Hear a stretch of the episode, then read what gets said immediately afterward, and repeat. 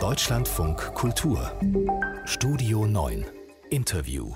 Es geht nochmal um die Überschwemmung, um das Hochwasser, den Regen und die Frage nach dem Warum, die ja auch ähm, eine Rolle spielt seit gestern, die Zusammenhänge, die Rolle des Klimawandels und anderer Dinge, die wir so mit unserer Umwelt veranstalten. Äh, was könnten wir besser tun, uns besser ähm, baulich vielleicht auch vorbereiten darauf, unsere Städte anders besser bauen. Darüber habe ich mit Roland Müller gesprochen vom Helmholtz-Zentrum für Umweltforschung. Er leitet ein Projekt zur Erforschung dieser Frage, wie wir unsere Städte für den Klimawandel umbauen. Eine Idee ist eine sogenannte Schwammstadt. Was meint das? Ja, der Begriff ist in der Tat gerade sehr populär geworden. Schwammstadt ähm, bezeichnet letztendlich die Tatsache, dass man Städte ertüchtigen möchte, Wasser dann zurückzuhalten, zu speichern, wenn es im Überfluss da ist, äh, um dann äh, das Wasser zur Verfügung zu haben, äh, wenn man das Wasser dringend braucht, also zum Beispiel zur Bewässerung von Stadtgrün, von Bäumen im Hochsommer. Und wie Sie wissen, sind ja in eigenen Regionen die Hochsommer also durchaus mit dürreähnlichen Zuständen teilweise verbunden, wo wir also dringend das Bewässerungswasser benötigen. Mhm. Das Ganze hat was damit zu tun, dass viele Städte einen hohen Versiegelungsgrad aufweisen und der letztendlich äh, verantwortlich dafür ist, dass eben diese großen Wassermengen nicht versickern können, äh, abgeführt werden. Und in der Regel sollen sie ja dann früher oder später im Kanalnetzsystem dann landen. Ja, jetzt ist auch gerade in der aktuellen Situation, ähm, ich habe es heute äh, gelesen in einem Artikel der Wuppertaler Rundschau, also auch damit einer der Städte, die da gerade irgendwie ähm, regional im Fokus sind. Ähm, da ist die Rede von einer Initiative von CDU und Grünen in Wuppertal. Diese Stadt solle Schwammstadt werden. Ähm, passt denn gerade dieses Konzept aber zu dem, was wir in diesen Tagen eigentlich erleben? Ja, also das muss man sicherlich klar voneinander trennen. Diese Naturkatastrophe, als solche ich sie jetzt mal bezeichnen will, dieses extreme Regenereignis mit den besonderen Wetterphänomenen, die werden wahrscheinlich in Zukunft durchaus zunehmen.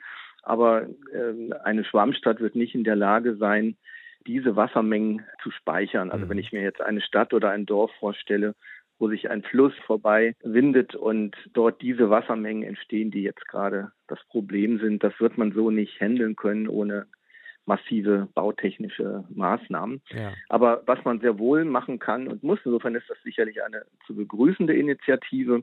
Man kann Städte auf die Folgen des Klimawandels besser vorbereiten. Man kann sie sogar partiell die negativen Effekte schwächen.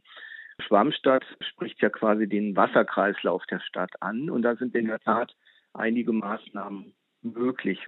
Wir planen beispielsweise gerade in Leipzig neue Stadtquartiere, die mit so einem sogenannten 100-jährigen Modellregen fertig werden müssen. Das handelt sich dann beispielsweise um, um Gründächer, die in verschiedenen Designs zur Verfügung stehen. Diese Gründächer können Wasser zum Beispiel äh, speichern, können sie auch gezielt ableiten in andere Speicherbecken haben auch eine ästhetische Funktion, verdunsten auch Wasser und tragen zum Mikroklima bei, dämmen auch die Häuser, um einige dieser äh, verschiedenen positiven Wirkungen mhm. zu nennen. Da, da, ist jetzt ein Beispiel, wo man schon sieht, ähm, dass das auf verschiedenen Ebenen ein quasi positiver baulicher Ansatz ist den Folgen eines Klimawandels ähm, zu begegnen. Ist das jetzt was, Beispiel, Beispiele, die Sie gebracht haben, ist das jetzt was, was wir mit allen bestehenden Städten, Dörfern, Orten auch machen können? Oder ist dieses Konzept der Schwammstadt zum Beispiel auch schon etwas, was eher für neu gebaute Bereiche möglich ist? Ich würde sagen, sowohl als auch. Also es geht natürlich sehr viel einfacher, wenn man sich mit äh, Neubauquartieren äh, beschäftigt, weil man da gewissermaßen am Reißbrett mit allen Beteiligten über die verschiedenen Szenarien sich einig werden kann und das entsprechend bauseitig, genehmigungsseitig umsetzen kann. Was Sie ansprechen, ist dann die Übertragung in die Bestände, also in mhm. die Altquartiere, in die Stadtviertel. Das ist grundsätzlich äh, auch möglich. Man muss da natürlich aber berücksichtigen, dass wir ja direkt auch mit den Bewohnern natürlich kommunizieren. Das heißt, man muss den Bürgern dann erklären, erläutern, warum welche Maßnahme für sie positiv ist was es bedeutet. Und letztendlich äh, sollen die Maßnahmen ja zur Sicherheit, aber auch zur Verbesserung der Lebensqualität führen. Eine grüne Stadt ist ja auch durchaus attraktiver für den, für den Bewohner.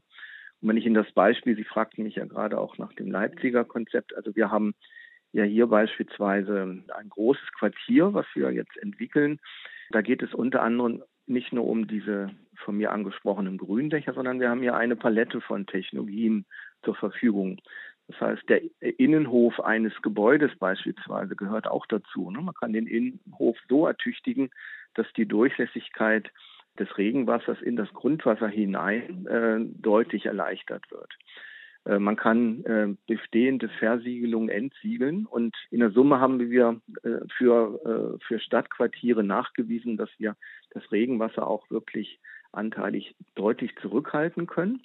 Aber Sie haben natürlich wirklich recht, es geht natürlich äh, schwieriger, äh, als wenn wir ein neues Quartier mhm. von Punkt Null an planen können. Wir sind in dieser Situation, wo man schon feststellen muss, Starkregenereignisse werden zunehmen oder nehmen schon zu. Warme Luft ähm, haben wir gestern hier gehört äh, in einem Gespräch mit einem Hydrologen. Warme Luft kann mehr Feuchtigkeit aufnehmen. Also auch mhm. das, ähm, das ein Punkt, wo der Klimawandel ins Spiel kommt.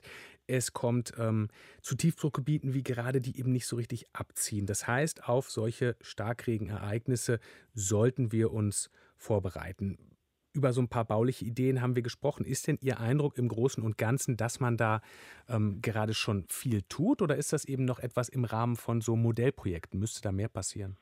Also es passiert ähm, sehr viel in den Städten und was mich als Wissenschaftler auch freut, also gerade auch in Zusammenarbeit mit den wissenschaftlichen Kollegen, wir nennen das gerne Co-Design, ist einiges äh, unterwegs.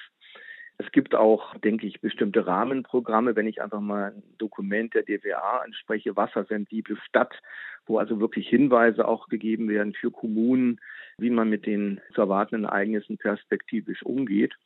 Das Spannende ist aber auch, dass jede Stadt ähm, eigene Wege durchaus gehen kann oder auch muss, weil die städtische Konzeption eben unterschiedlich sind. Leipzig ist jetzt beispielsweise eine sehr, sehr schnell wachsende Stadt.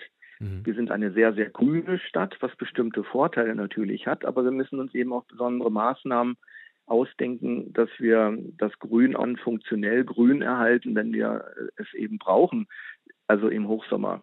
Und wir brauchen deswegen besonders viel Bewässerungswasser in dieser Zeit und überlegen deshalb zum Beispiel, ob und in welcher Form wir das Grundwasser für die Bewässerung perspektivisch einsetzen dürfen. Das sollte zumindest, so ist die Idee, dann gehen, wenn wir uns so ein Stadtviertel oder ein Quartier betrachten, wenn wir wissen, wie viel Wasser durch die Infrastrukturen gezielt versickert werden. Diese Menge kann man vielleicht auch wieder, wenn die Wasserqualität stimmt, für die Bewässerung auch nutzen, so dass wir da also durchaus viele kleine Schritte machen. Mhm. Ähm, wassersensible Stadt heißt auch nicht, dass von heute auf morgen das gesamte infrastrukturelle System umgekrempelt werden muss, sondern für mich ist das eine Abfolge von von Schritten, die sich ergänzen müssen. Roland Müller vom Helmholtz-Zentrum für Umweltforschung. Er leitet das äh, Umwelt- und Biotechnologische Zentrum und das Forschungsprojekt Leipziger Blau-Grün. Ich danke Ihnen. Ja, sehr gerne.